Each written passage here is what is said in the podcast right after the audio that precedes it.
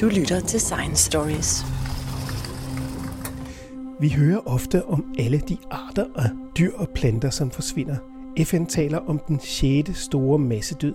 Men hvad er det for nogle arter, der er ved at forsvinde, og hvad betyder det for os? Jeg har spurgt professor Carsten Rabeck fra Statens Naturhistorisk Museum, hvor slemt står det egentlig til med biodiversiteten? Vi lever i en tid, som vi kalder den 6. masseuddøen, og det gør vi, fordi at vi taber arter i et rasende tempo. Vi, øh, den sidste store masseuddøen var for 65 millioner år siden, hvor vi tabte øh, 75 procent af alle arterne. I dag der taber vi arter med en faktor 1000 til 10.000 gange mere end det normale. Og, og det er karakterisering ved en masseuddøen. Og hvilke arter det er? Jamen det er alle arterne. Det er ikke kun de store arter, det er især insekter, det er alle arterne. Det er fordi vi øh, er i gang med at fjerne naturen på jorden, og hvis der ikke er noget sted at leve, øh, så forsvinder arterne. Så vi har en 10-15 millioner arter på jorden, og øh, vi antager, at hvis udviklingen fortsætter, så taber vi måske 20-30 procent af, af de arter over de næste par 100 år.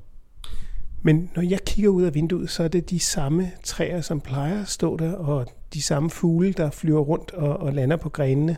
Og der er også både bier og alt muligt andet. Hvor er det egentlig, at de der arter øh, dør?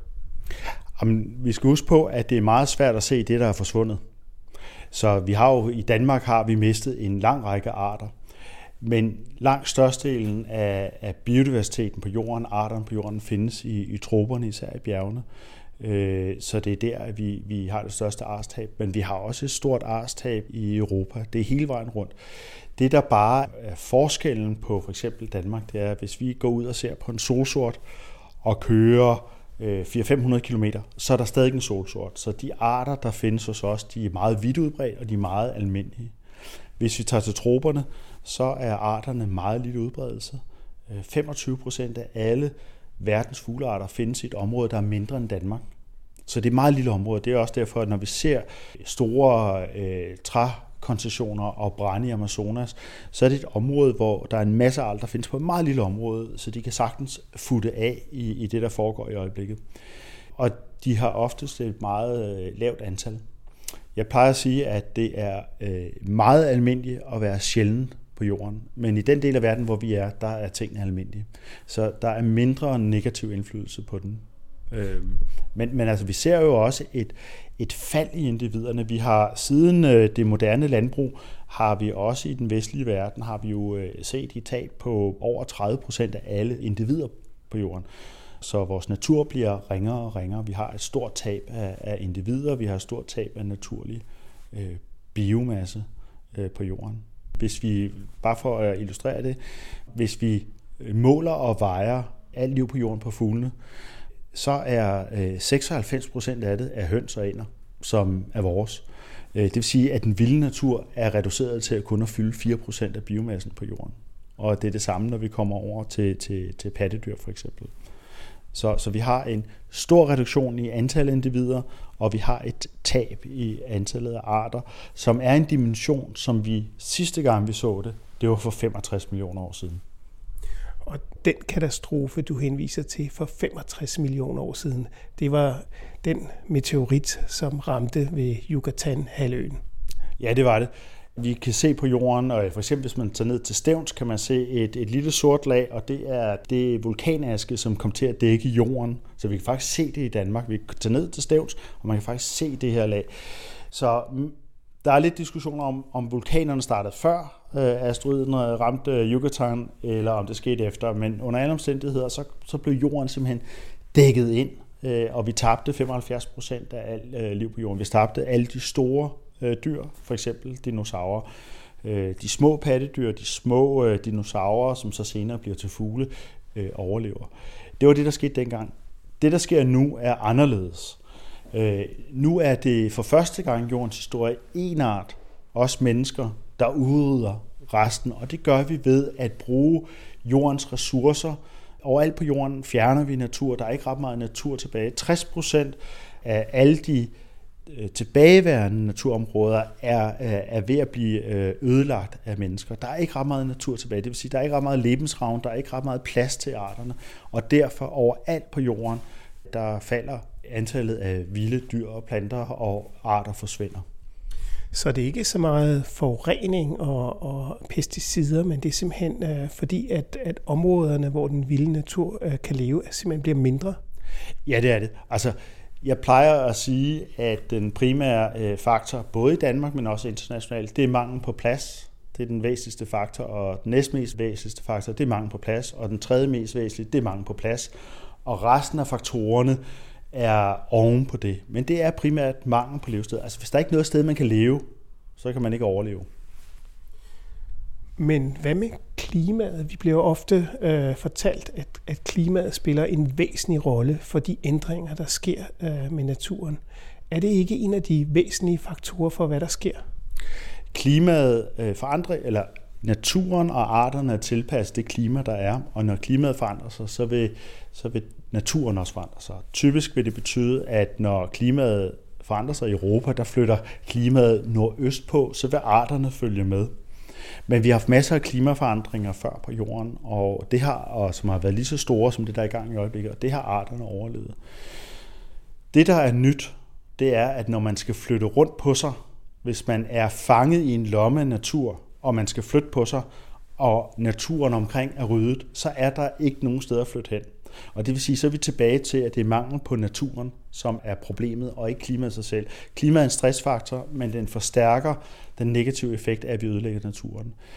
Ligesom der findes en international, FN's internationale klimapanel, så findes der også et for biodiversitet, og de har gjort op, hvad de primære faktorer er. Og den primære faktor er, er ødelæggelse af levesteder, så er det det, der hedder invasive arter, det vi flytter rundt på arter, som ikke hører hjemme, som har en negativ øh, indflydelse. Og først meget langt nede øh, med en mindre faktor kommer klimaforandringer, altså den direkte effekt af klimaforandringer. Men klimaforandringer vil medføre store forandringer i, hvordan naturen er sammensat, og hvilke arter der er hvor. Men kan vi ikke bare være lidt ligeglade, fordi der er lidt øh, flere eller færre arter? Altså, det er jo ikke noget, der nødvendigvis påvirker os. Det kunne vi sagtens. Men man kan sige, at i 92 får vi en biodiversitetskonvention, øh, og den tiltræder de fleste lande i verden, og den har en ret interessant ting. Den har en moralsk, etisk synsvinkel på, at alle arter har en eksistensberettigelse. Den anden ting, som kommissionen har, det er faktisk en brugerkompensation. Det vil sige, det er der, hvor Brundtland blandt andet introducerer bæredygtig udnyttelse. Så det er ikke en beskyttelses konvention, Det er faktisk, at vi må godt bruge naturen, men det skal være bæredygtigt. Og så ligger der den moralsk-etiske ting, at vi må ikke bruge den til en grad, så vi udrydder andet liv på jorden. Så der er sådan en moralsk-etisk ting til biodiversiteten, og det er i høj grad det, der driver tingene så i de senere 10 år er vi begyndt at se på, hvad betyder det for vores 25 i lommen? Hvad betyder det for os mennesker? Og hvis man skal være sådan, sætte det lidt på spids, så kunne man jo spørge, kan du lide at trække vejret? Hvor kommer ild fra? Ilt er produceret, halvdelen af ild på jorden er produceret af fytoplankton i haven, den anden halvdel er produceret af, af planter øh, på landjorden. Det vil vi gerne fortsætte med. Vi vil også gerne have rent vand. Rent vand bliver en af de største mangelvarer på jorden. Vandcirkulationen er vi helt afhængige af vores landbrug og som drikkevand, øh, og en stor del af oprensningen af vand og vandcirkulation er sikret af de naturlige øh, systemer. Hvis man regner på, hvis vi ødelægger dem, hvad vil det så koste at gå ind og, og være ingeniør og lave det? Og når man begynder at, at lave de der ting, så kommer man oftest frem til, at, at det er 20-50 gange dyrere, hvis mennesket skal gå ind og, og, og ligesom generere de her naturlige processer, frem for at lade naturen lave det. Så der er en masse værdi i det øh, for mennesket. Man har regnet ud, at øh, hvis vi regner ud på det bruttonationalprodukt, som mennesket bruger på global basis, øh, der udgør det vi får fra naturen gratis, cirka op mod 50 procent. Så det er ret meget, vi får. Det, der er vores udfordring, det er, at jeg går ikke ned i supermarkedet og køber ilt, eller køber de her services. Så der er ikke et marked for den. Og så har der været, så har vi måske levet op igennem øh, den moderne tidsalder med, når noget er gratis, har det ikke nogen værdi. Men efterhånden, som vi mister det her, så opdager vi, at det er raste dyrt at erstatte, og det har en værdi. Og det er det, som økonomer i høj grad arbejder med. Hvad er de her øh, goder for naturen værd? Øh, og det er en af grundene til, oven i de moralsk-etiske, at vi øh, ser en meget beslutsom EU-kommission på det her område, fordi det simpelthen giver økonomisk mening. Vi tager på vores, øh, vores bankkonto, vores egenkapital, men der er også en, en fremtid til vores børn og børnebørn, og de skal også have de her servicer for naturen, og det giver god økonomisk mening. Hvis man skal øh, illustrere det med noget sådan lidt mere jordnært, så øh, jeg kan godt lide chokolade. Chokolade kommer fra en plante i det tropiske bælte, og øh, den er, det er nogle små blomster på en stamme, og øh, den er bestøvet af, af, eller den er ikke bestøvet, de sterile, så det er nogle små mygfluer, der er inde og rode rundt i systemet, så der kommer en bønne. Det siger kun 2% af dem, der kommer ud til at være en bønne. De har også brug for en, en stor luftfugtighed, som kun findes inde i tropisk skov. Så når vi ødelægger tropisk skov, så kan vi ikke længere producere kakao. Der har lige været en stor artikel ude, som siger, at kakao bliver formentlig mere sjældent end kaviar. Og hvis vi ser på, hvor meget vi bruger det her til, så jeg er i hvert fald ked af det. Jeg kan godt lide, øh, uh, lide chokolade. Det er fordi, vi, det ikke lykkes os at finde ud af, hvordan vi kan producere det her mere industrielt. Vi er faktisk afhængige af, at det bliver dyrket i, i naturlige omgivelser. Vi kan simpelthen ikke genskabe de her ting. Øh, bestøvning på jorden. Øh, 8% af alle vores afgrøder er afhængige af, af, af bestøvere og her er det ikke bare øh, bestøver af, af honningbier. Øh, hvis vi ser på kaffe, kaffe behøver ikke bestøvning, men hvis den har bestøvning, så stiger produktiviteten 20% i udbyttet. Hvis man sætter en honningbi ud, der bestøver, så kan du få sådan 5-10%. Hvis den bliver bestøvet af mange forskellige arter, så kan produktionsniveauet stige op til 50 procent. Det vil sige, at det betyder ret meget økonomisk. Og det, det betyder også, at for eksempel kaffebønder på Jamaica er begyndt at have natur, og ikke ødelægge naturen, for de ved, at det øger deres produktion af, af, af kaffe. Så der er en, øh, en interaktion i de goder, vi får ud af naturen, fra, fra naturen, og det er vi begyndt at forstå. Men det er jo ikke sådan, at alle arter på jorden er nødvendige. Jeg blev for en del år siden spurgt af den hollandske EU-kommissær, som ligesom sagde, jeg forstår godt, at bestøvere er vigtige, øh, humlebier forstår jeg er vigtige, men øh, vi har, og nu kan jeg ikke huske, hvor mange arter de har i Holland, men lad os sige, at han sagde, at der er 12 arter i Holland, er de alle sammen lige vigtige? Kunne vi ikke nøjes med en eller to? Og det er jo et, et, et rigtig godt spørgsmål. Og mit svar dengang, og mit svar lidt stadigvæk, det er, det er formentlig rigtigt, men jeg ved ikke, hvilke af dem, der er væsentlige. Vi forstår ikke det enorme kompleks øh, natur, der er derude med alle de interaktioner, der er. Og hvis man så anlægger, det er relativt billigt at beskytte naturen og samfundet, så vi får den. Så vi behøver ikke nødvendigvis at finde ud af, at det er den art og den art og den art, der gør det, og det er den kombination, der gør det. Hvis man beskytter den naturlige natur, den oprigtige natur, får man de her ydelser. Men det er vel også sådan, at hvis vi for eksempel taler om honningbier, at øh, det, at der findes mange forskellige arter, betyder også, at de er tilpasset mange forskellige øh, miljøer og situationer. Sådan så, at øh, hvis tingene ændrer sig lidt, så er der nogen, der kan tage over. Hvorimod, hvis man kun har én, så er man i en situation, hvor at den er ekstremt sårbar, fordi det er kun lige den, der kan klare det. Det er fuldstændig rigtigt, og der kan vi jo bare se på, at vi er begyndt at få empiri, altså få virkelig skal vi sige, hændelser til at illustrere det her.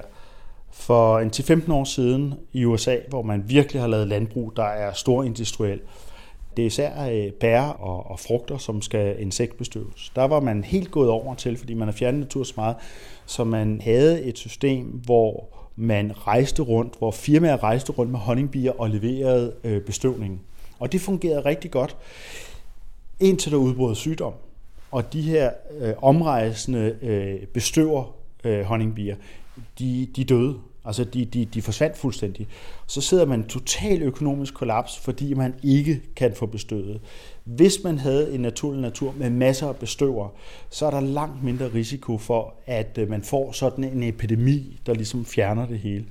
Så har man så også fundet ud af, at i dag, at man undrer sig over, hvorfor døde de lige pludselig. Og det har man så fundet ud af, at årsagen til, at de døde, er højst sandsynligt øh, brugen af pesticider, som også kommer øh, ud i naturen og spreder sig ind. Og honningbier i deres store monokultur er mere modtagelige for de her pesticider, men de spreder sig også ud i de vilde. Så, så man, man ser også tit på det, at det, at man har mange arter, der laver den samme funktion, der er en forsikring i det.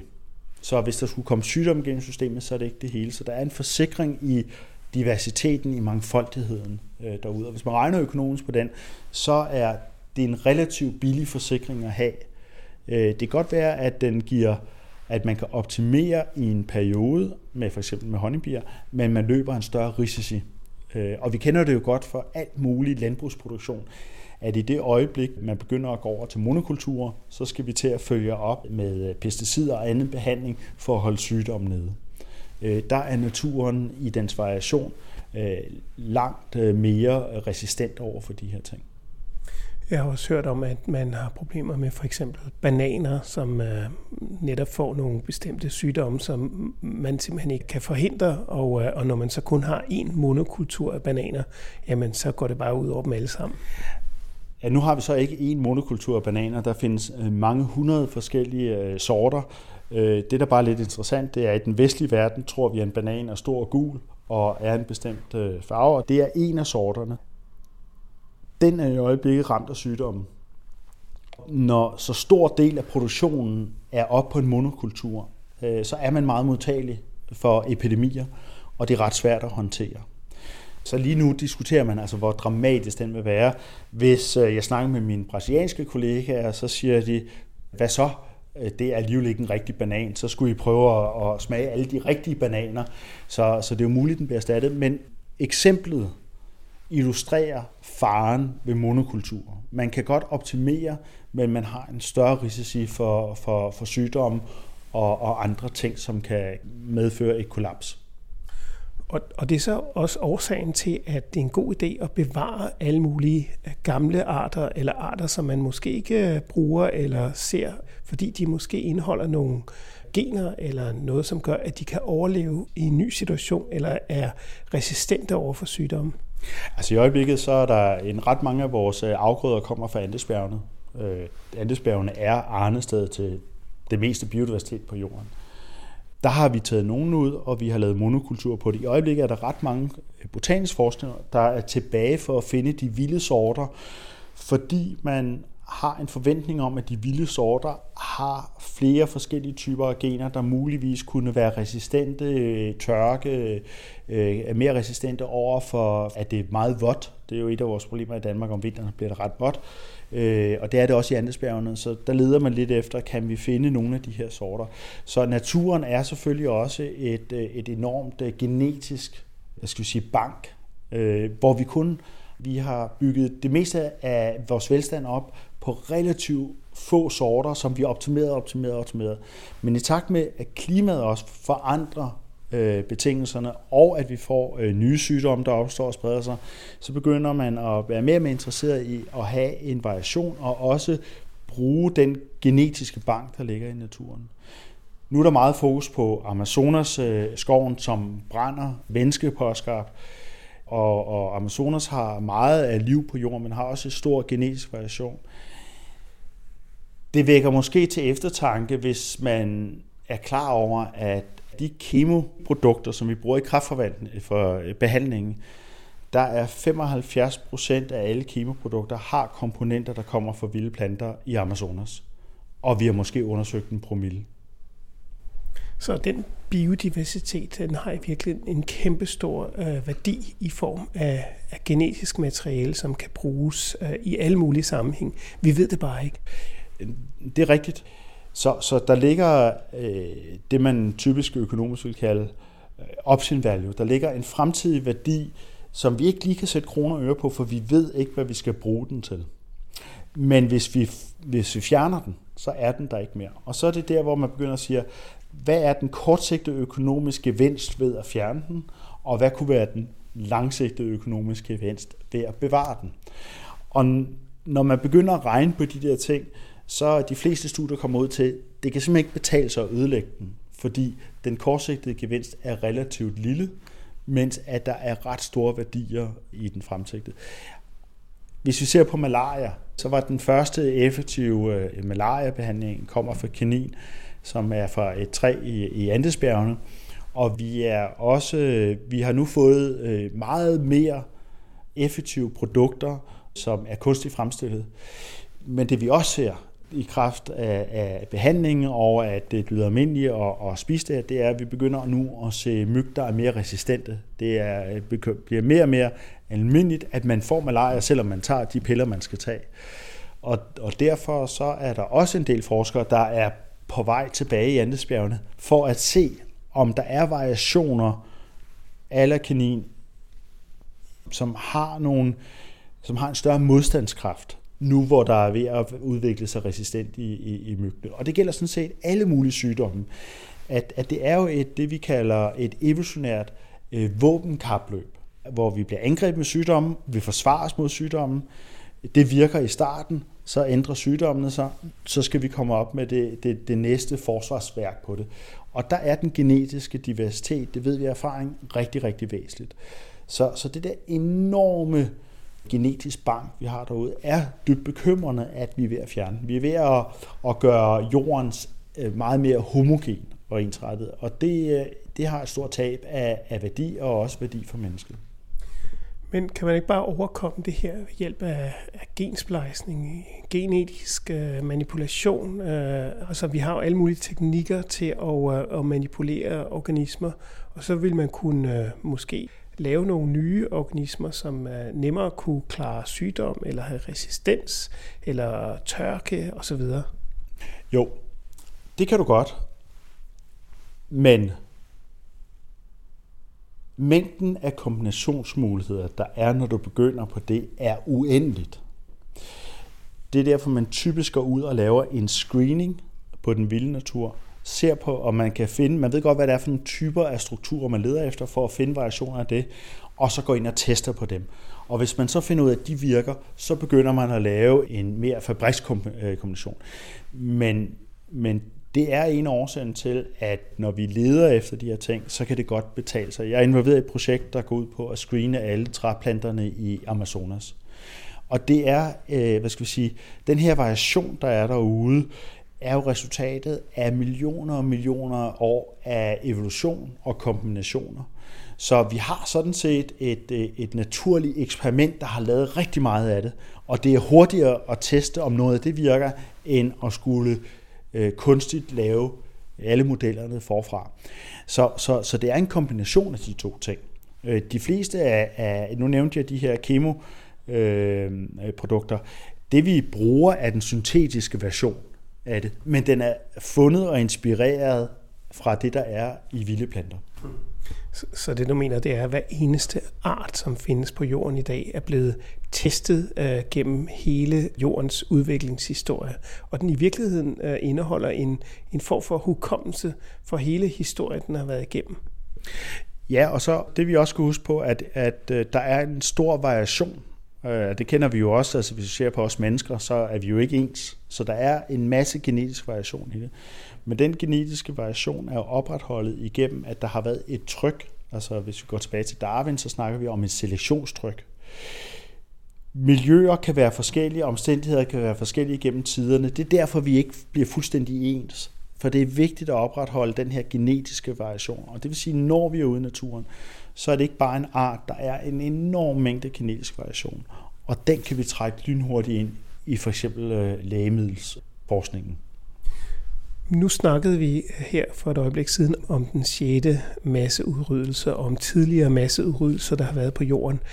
Mener du, at de arter, der findes øh, i dag, at de i virkeligheden har også en hukommelse over for klimaændringer eller store ændringer, der har været i jordens økosystem, så man kan sige, de har i virkeligheden tilpasset sig øh, den udvikling, der har været tidligere? Det er på grænsen til et kætterisk spørgsmål. Øh, det er sådan noget, vi tænker, men ikke tør sige, snakker om offentligt, fordi den klassiske forklaring, det er, at der er det her selektionstryk på, og der kommer en passiv resultat ud af det. Spørgsmålet er, at når vi går ned og kigger på genomer, så kan vi begynde at se, at der ligger faktisk der ligger faktisk en masse ukommelse af tidligere tider. Mange af de ting er ikke aktive, men de ligger stadigvæk dernede. Øh, så det vil sige, at der er en eller anden form for hukommelse for, for de forskellige påvirkninger, der har været igennem tiden. Og det er noget af det, som jeg og andre er ret interesserede i at se på, øh, fordi så, det, så ser vi ikke bare på det, der er aktivt i dag, men også på hele historien der bagved. Og vi skal huske på, at, at jorden har undergået dramatiske forandringer og masser af øh, panendemiske sygdomme i, i, øh, i den vilde natur også.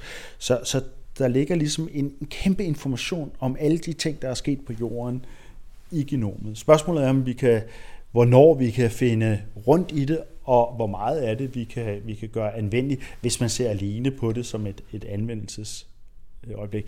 Men det betyder også, at hvis vi går tilbage til de sidste istider, og, og at der har været de her, hvad vi kalder meget dramatiske klimaforandringer, hvor vi fra iskerneprøveboringerne på Grønland kan se, at vi har haft klimatiske svingninger over ganske få år på 6-8 temperaturgrader. De arter, der er i dag, overlevede de forandringer at forstå, hvordan de gjorde det, er, er virkelig noget af det hotte inden for forskning i øjeblikket. Fordi hvis vi, tager, hvis vi tager de klimaforandringer og tager arterne og putter ind de modeller, vi laver i dag, så skal det hele uddø. Men det gør det ikke. Så de har, de har klaret sig. Spørgsmålet er, hvordan de har klaret sig. Det er sket så hurtigt, så det formentlig ikke er ved, at når tingene sker, at der sker en, en evolutionær tilpasning. Det sker for hurtigt til, at du kan have en evolutionær tilpasning. Men der kan godt i arterne ligge en, skal vi bare populært kalde det, en evolutionær hukommelse af, at der er forskellige måder, man kan agere på som individ eller art øh, til de her øh, ting. Der er også andre forklaringer på, på hvordan de kan overleve. Men, men det er ret interessant som videnskabsmand, når man beskæftiger sig med klimaforandringer, og se på tidligere tiders klimaforandringer. Og at livet på jorden øh, overlevede det, og hvorfor de overlevede det. Men lige nu der er vi så i gang med at udrydde øh, de forskellige arter, og vi ved dårligt, øh, hvor mange der er. Jeg tænker på, hvad er så udsigten? Altså, hvornår stopper det her? Hvordan får man sat en stopper for udryddelsen af arter, og, og hvad kan man overhovedet gøre? Da vi ved, hvad problemet er, og det var mangel på plads, mangel på plads, mangel på plads, så er løsningen også Giv plads, giv plads, giv plads. Og det er der fuldstændig bred videnskabelig konsensus om, og der er også politisk konsensus om det. I, i biodiversitetspanelet er man enige, og øh, landene i verden har tiltrådt, det her det er udfordringen, og det er også øh, midlet, det er at afsætte plads til naturen. Så kan man diskutere, hvor meget plads. Vi har i øjeblikket et, et officielt biodiversitetsmål, der snakker om 17 procent af, af landarealet og 10 procent af vandarealet. Nyere forskning siger, at hvis vi skal bevare arterne på jorden, og hvis vi skal bevare den genetiske diversitet, vi har snakket om, så er 17 procent ikke nok. Lige nu i år bliver der forhandlinger om, hvad skal de næste mål være. Og jeg tror, at der kommer et tal, der siger 20-30 procent, og der er forskningsartikler derude, der siger, at vi skal op på 40-50 procent. Så kunne man så sige, er der plads til det, når vi også skal være der med byer og infrastruktur og øh, hvad skal vi sige, landbrugsproduktion og fiskeri? Og hvis man kigger på, hvordan vi, øh, vi bruger jordens plads, så vil jeg sige, vi befinder os i en tidsalder, hvor vi sviner med vores ressourcer.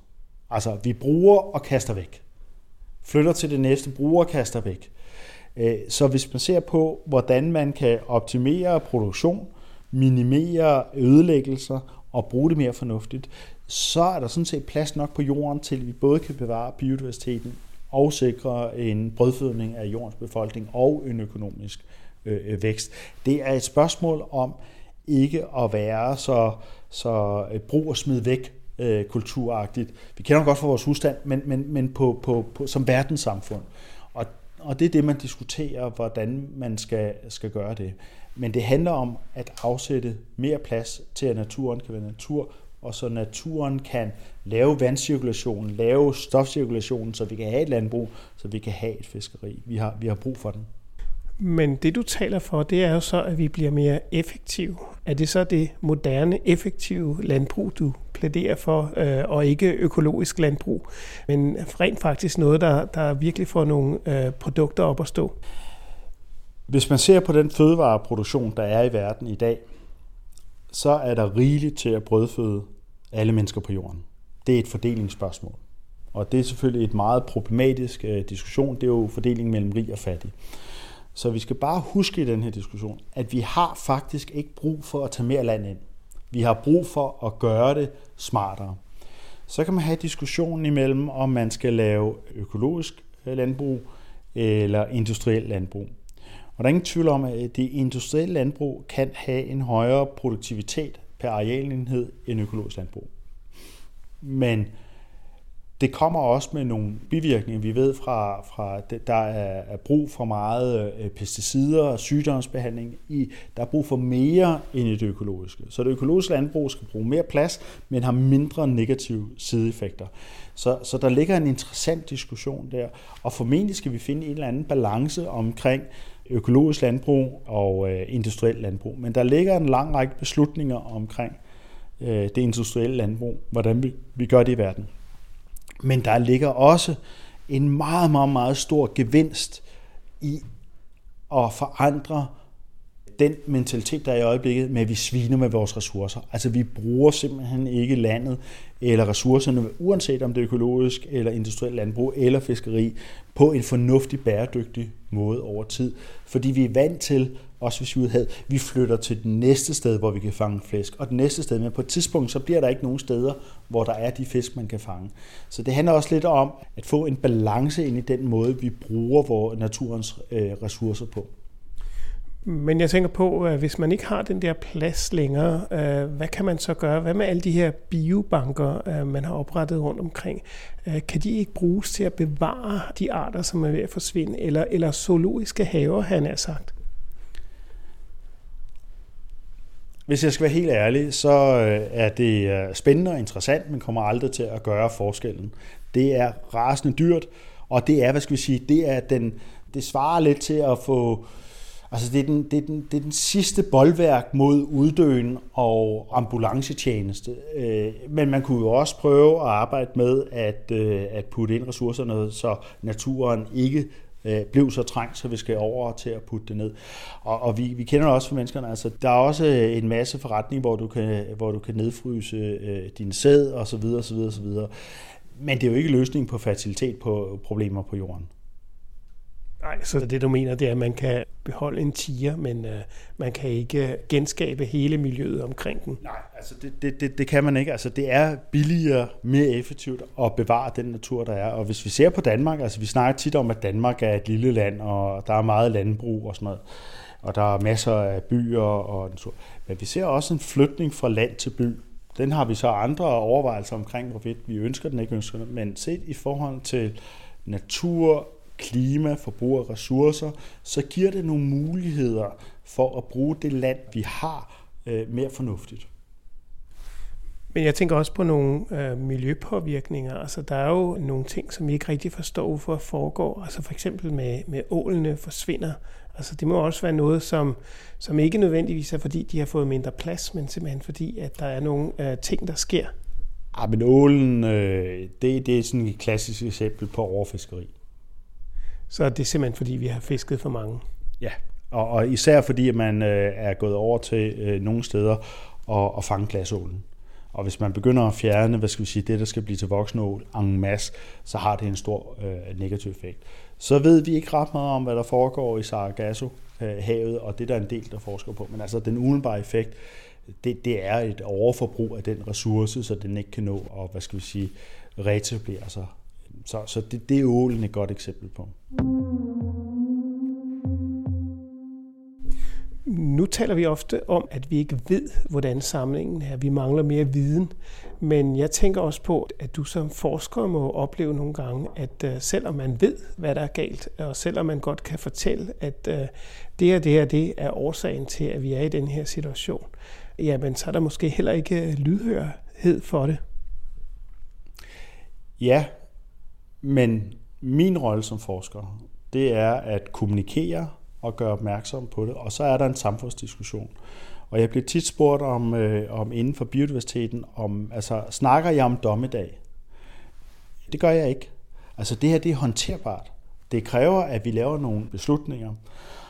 Jeg har deltaget i en del af, af de internationale topmøder, som altså siddende på stolrækken bag ved, ved den danske delegation, så de kan spørge, hvis der er noget fagligt, de, øh, de er interesseret i.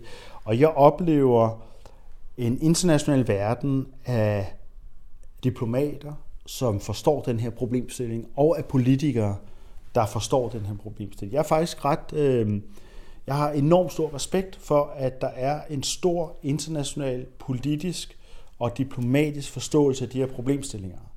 Men der er en meget interessant faktor, det er, at især når vi lever i demokratier, så skal når man skal lave beslutninger, som påvirker mennesker i stor grad, og det kan de her tænker, så skal man have befolkningen med. Så jeg vil sige, øh, min, øh, min oplevelse af, hvor er der, der skal sættes ind, det er vores allesammens forståelse af, at det her det er seriøse problemer, og vi er nødt til at lave internationale beslutninger sammen. For jeg oplever politikere på den internationale scene fra verdens lande, de er klar, men befolkningerne er måske ikke helt klar endnu. Og det er derfor, at, at snakke om det her, informere om det her, og at få en samfundsdiskussion, fordi det er jo ikke en naturvidenskabelig øh, diktering af, at så skal vi gøre sådan og sådan. Det er jo nogle valg, vi skal træffe øh, i en samfundsdiskussion.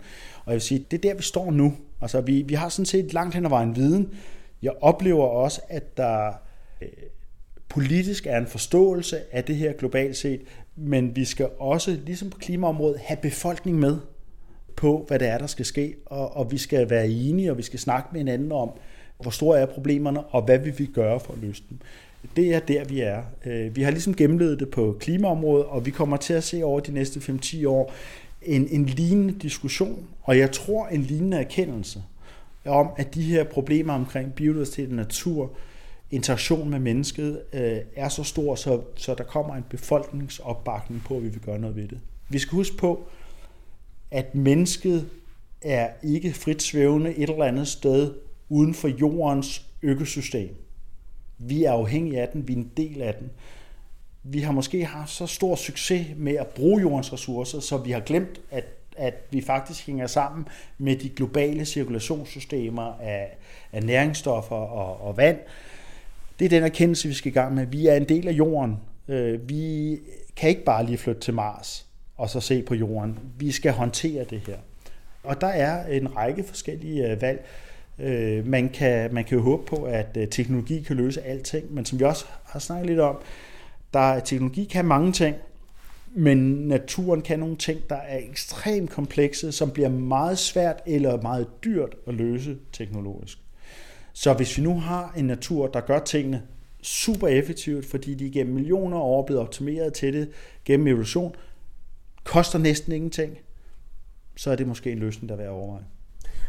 Men der kan man også sige, at øh, debatten omkring biodiversitet er jo, er jo mere teknisk og øh, kompliceret, og selvom den er, er tæt forbundet øh, med klimadebatten, så er det alligevel en anden debat, vi har her, og en anden problemstilling. Altså, biologien på jorden påvirker klimaet, og klimaet påvirker biologien. Som så sådan hænger de sammen. Mens at klima øh, hvad skal vi sige, udfordringer i høj grad har at gøre med den måde, vi øh, skaffer energi, så er den i høj grad ene i øh, hvad skal vi sige, vores øh, teknologi- og energidebat om, hvordan vi gør det. Mens naturen, det har noget at gøre med de ressourcer og den måde, vi bruger den vilde natur derude på. Og på den måde er de, selvom de påvirker hinanden, så er løsningerne meget forskellige. Så på klimaområdet kan man sige, at der kan vi satse på at finde teknologiske løsninger. Øh, vi kan ændre noget forbrug også. På biodiversitet i naturen, Der er vi uendelig langt fra at finde teknologiske løsninger på de her ting. Og vi har noget, der virker. Vi skal bare ikke ødelægge det. Men nu for eksempel har vi jo haft nogle store skovbrænde, hvor at Amazonas har været meget ramt. Øh, det er vel svært at, at lave indgreb i andres landes øh, måder at gøre tingene på, og hvis de i Brasilien har besluttet, at øh, de skal bruge noget mere land, og de har jo masser af det, øh, jamen så er det jo vanskeligt at komme her og pege fingre af dem, og vi har jo ikke været for gode selv. Nej, altså Amazonasbrændene er menneskeskabte. De er et kæmpe problem for biodiversiteten og naturen. De er et stort problem for klimaet med CO2-udledningen. Men de kommer også fra en situation, hvor der er en præsident, der er gået til valg på, at den meget dårlige økonomi, Brasilien har, den vil de på den korte bane løse ved at bruge de ressourcer, der er her i Amazonas. Og vi skal også huske på lidt i Danmark og i den vestlige verden, at Brasilien har haft en stor diskussion. De er også meget uenige om det her. Men et af argumenterne er, at vi skal gøre ligesom man har gjort i Europa. At vi skal huske på, at Europa var skovdækket. 90 procent af Europa var skovdækket. Vi har, og det, det vil man tit høre i den brasilianske debat, Europa har bygget deres velstand på at ødelægge deres naturressourcer. Nu trækker de naturressourcer ud af, af 3. verdenslande. Vi skal huske på, at 60 procent af al ødelæggelse af tropisk skov kommer på grund af en efterspørgsel fra primært den vestlige verden, øh, i stigende grad i Kina, efter kød og efter produkter til vores kødproduktion. Så vi har et enormt impact. Derfor ringer det også hul, hvis man sidder i Brasilien, når øh, G7 eller Macron kommer og tilbyder øh, 20 millioner euro, som jo er ingenting. Det er jo symbolpolitik. Og derfor var svaret tilbage fra Brasilien, måske I skulle bruge den på at plante skov i Europa. Øh, og det er jo et naturligt og rigtigt øh, svar, vi skal også ind. Når man sidder ude i de internationale kopmøder, så skal landene blive enige. Der er ingen tvivl om, at nogle lande har større værdier og betyder mere end andre. Men oftest, hvis det kun er der, vi lægger indsatsen, så vil det være en økonomisk hemsko på de lande, mens at der er nogle andre lande, der måske har brugt ressourcerne, som har friløb. Derfor er der en fuldstændig fælles forståelse af, at hvis vi alle sammen skal være med til det her, så skal alle også feje for egen dør. Så hvis vi kommer tilbage til biodiversiteten, så kan man sige, at der er et, et krav om, at Danmark skal passe på den danske biodiversitet. Ligesom som Colombia skal passe på deres biodiversitet så har vi en fælles global agenda, men hvert land skal også feje for egen dør. For hvis, hvis man kører frihjul, så kan man ikke stille krav til andre. Så kan man så rejse spørgsmålet, jamen hvis vi asfalterede Danmark, ville jordens biodiversitet lide under det? Nej, øh, det vil det ikke. Men vi kan ikke sidde i Danmark og kræve af alle andre lande, at de skal få opføre sig fornuftigt i forhold til deres egen øh, natur. Og så kommer selvfølgelig også det, det menneskelige ting jeg synes, det var et trist at leve i, at være en parkeringsplads til et indkøbscenter i Tyskland. Men altså, jorden vil jo ikke gå under af den grund. Men der ligger det her, hvis vi skal løse ting fælles, så skal alle også feje for egen dør og lave en indsats inden for hvert land. Og sammen laver vi så de globale løsninger. Og så må jeg så stille dig det spørgsmål. Er du så optimistisk øh, med hensyn til, at de rent faktisk vil gøre det?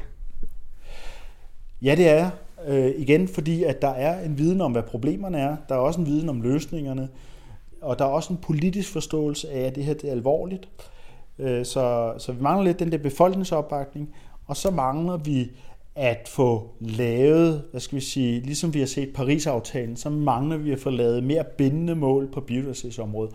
Og, og de kommer. De er ved at blive øh, skrevet, og de, der kommer nogle topmøder, der skal diskutere dem. Så jeg er faktisk Øh, ret optimistisk. Men det er klart, at vi skal lære til at tænke lidt på en anden måde. Vi skal til at tænke på, at ting, der er med til, at jorden for mennesket fungerer, er ikke kun ting, der kan købes i supermarkedet. Der er en lidt, lidt, lidt, lidt større bredde og sammenhængskraft i det her, og det, det, det, det kræver, at vi tænker på, på, på en lidt anden måde.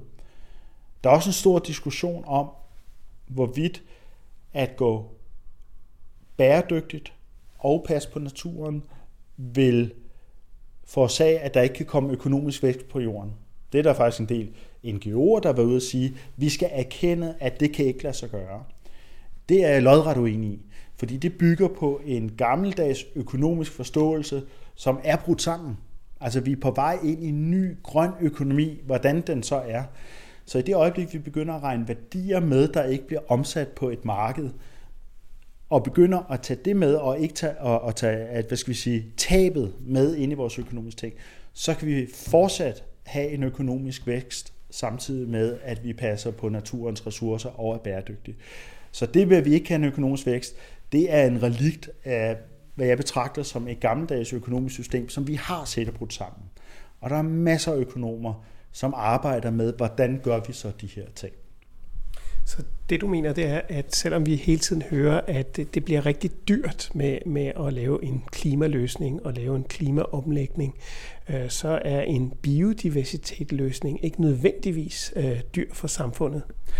Jeg vil sige det sådan, at modsat det bliver dyrt, hvis vi ikke gør det. Vi kommer til at tabe en masse af de servicer, som vi får fra naturen. Og det bliver nogle ting omkring vandcirkulation, omkring bestøvning, omkring fiskeri, omkring alt det, vi trækker ud fra naturen. At hvis, vi, hvis det pludselig løber ud, og vi skal til at erstatte det, så bliver det rigtig dyrt, og det vil blive en økonomisk hemsko på den økonomiske udvikling. Så, så det bliver dyrt, hvis vi ikke gør noget.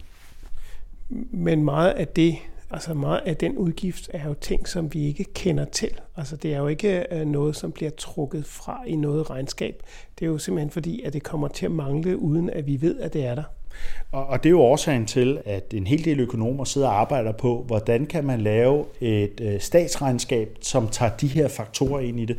Fordi det der er problemet, øh, når, når vi ikke kan når vi ikke kan beregne på det, når vi ikke kan putte det ind i vores eksisterende økonomiske systemer, så er det svært at tage højde for. Så bliver det sådan lidt en...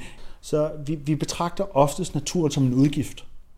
Og det er fordi, der, vi, vi har ikke en indtægtsside. Vi, vi ser ikke de positive effekter. Så i vores samfundsdiskussioner og vores økonomidiskussioner, så skal vi til at have de positive effekter ved det. Det kan også godt bare være ved, at man er glad ved, at der er natur. Det betyder også noget for samfundet. Men vi skal til at have den side ind, og det har vi ikke i øjeblikket. Costa Rica er ret langt fremme med at øh, i deres øh, statsregnskaber at få de her værdier ind i. Øh, Colombia er godt på vej, øh, men der er masser af, af forskning på det område, og vi ser også især de store multinationale firmaer, der begynder at sige, der har været en dagsorden omkring klima, der har været en dagsorden omkring bæredygtighed og, og bæredygtighedsmålene, og så kommer der en dagsorden omkring natur og biodiversitet. Og den begynder de også at sidde og se på, hvordan kan vi håndtere det, fordi det betyder noget i det samlede regnskab. Men så længe vi ikke kan gøre det operationelt, så er det svært politisk at agere i samfundsbeslutninger på det. Så der ligger en kæmpe, kæmpe udfordring. Og det er også derfor, at jeg har ikke noget mod at snakke om, at naturen også er til for mennesket. Der er nogen, der mener, at vi alene skal snakke om, at naturen har en, en iboende egenværdi og herlighedsværdi. Det har den i høj grad for mig. Men jeg synes ikke, det er odiøst, at vi snakker om, at naturen også er vigtig for mennesket. Der bliver sagt rigtig meget sludder derude omkring det her, men, men vi snakker om en jord, og at vi bruger den jord, og vi skal bruge den fornuftigt. Og hvis I ikke må snakke om, at naturen også har en værdi for mennesket, så bliver det endnu sværere at håndtere. Og så tror jeg ikke på, at vi når, hvad skal vi sige, øh, øh internationale beslutninger. Omkring etablering af FN-panelet for biodiversitet og økosystemtjenester, den etablering, som har enorm politisk gennemslagskraft, den er i høj grad motiveret ud fra, at naturen godt må bruges af mennesket. Den kommer til at, tror jeg, at det stedfører en lang række beslutninger, som sikrer biodiversiteten meget bedre, end hvis diskussionen alene blev taget på basis af, jeg kan godt lide naturen, derfor skal vi beskytte den. Og der er ikke noget galt med det, men der er heller ikke noget galt i at se naturen som noget, som mennesket øh, er afhængig af og kan bruge. Så for mig går de to ting hånd i hånd. Tak skal du have, Carsten Rabeck.